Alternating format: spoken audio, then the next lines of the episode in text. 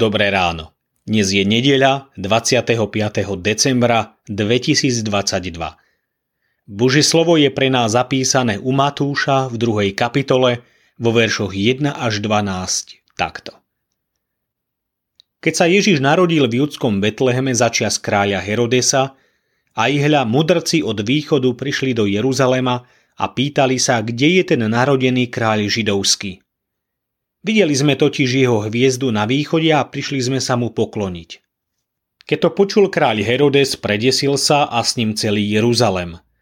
Zhromaždil všetkých veľkňazov a zákonníkov ľudu a vypitoval sa ich, kde sa má narodiť Mesiáš. Odpovedali mu, v judskom Betleheme, lebo tak píše prorok. A ty, Betlehem, judská zem, nejako nie si najmenší medzi vývodiacimi mestami judskými, lebo z teba vyjde vodca, ktorý bude pásť môj ľud izraelský. Na to Herodes sa ich povypitoval na čas, kedy sa zjavila hviezda. A keď ich posielal do Betlehema, povedal, choďte, dôkladne sa prezvedajte o tom dieťatku. A keď ho nájdete, oznámte mi, aby som aj ja išiel a poklonil sa mu. Oni vypočuli kráľa a odišli. A hľa hviezda, ktorú videli na východe, Šla pred nimi, až sa zastavila nad miestom, kde bolo dieťatko. Keď uzreli hviezdu, zaradovali sa veľkou radosťou.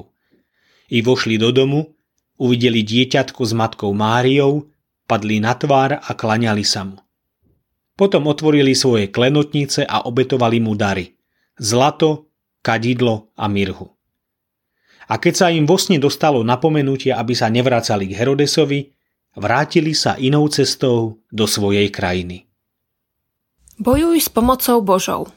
Múdrci sa prišli Mesiášovi pokloniť.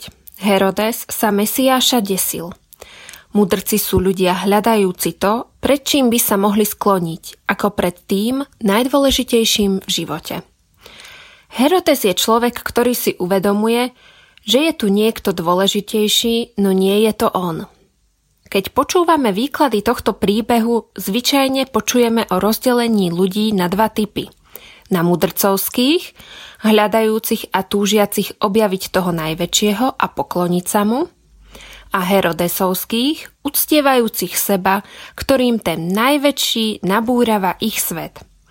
Pre úplnosť však povedzme, že mudrcovský i herodesovský princíp je obsiahnutý aj v jednom jedinom človeku súčasne – Jakub píše o mužovi rozpoltenom, stojacom pred Bohom vo viere i v neviere.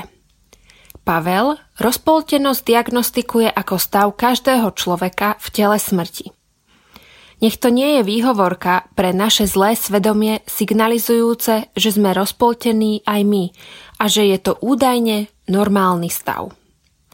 Rozpoltenosť síce nikdy celkom neodstránime, ale vzdať zápas o osobnú premenu je jedným z cieľov, do ktorých nás chce elegantne vmanipulovať Boží nepriateľ.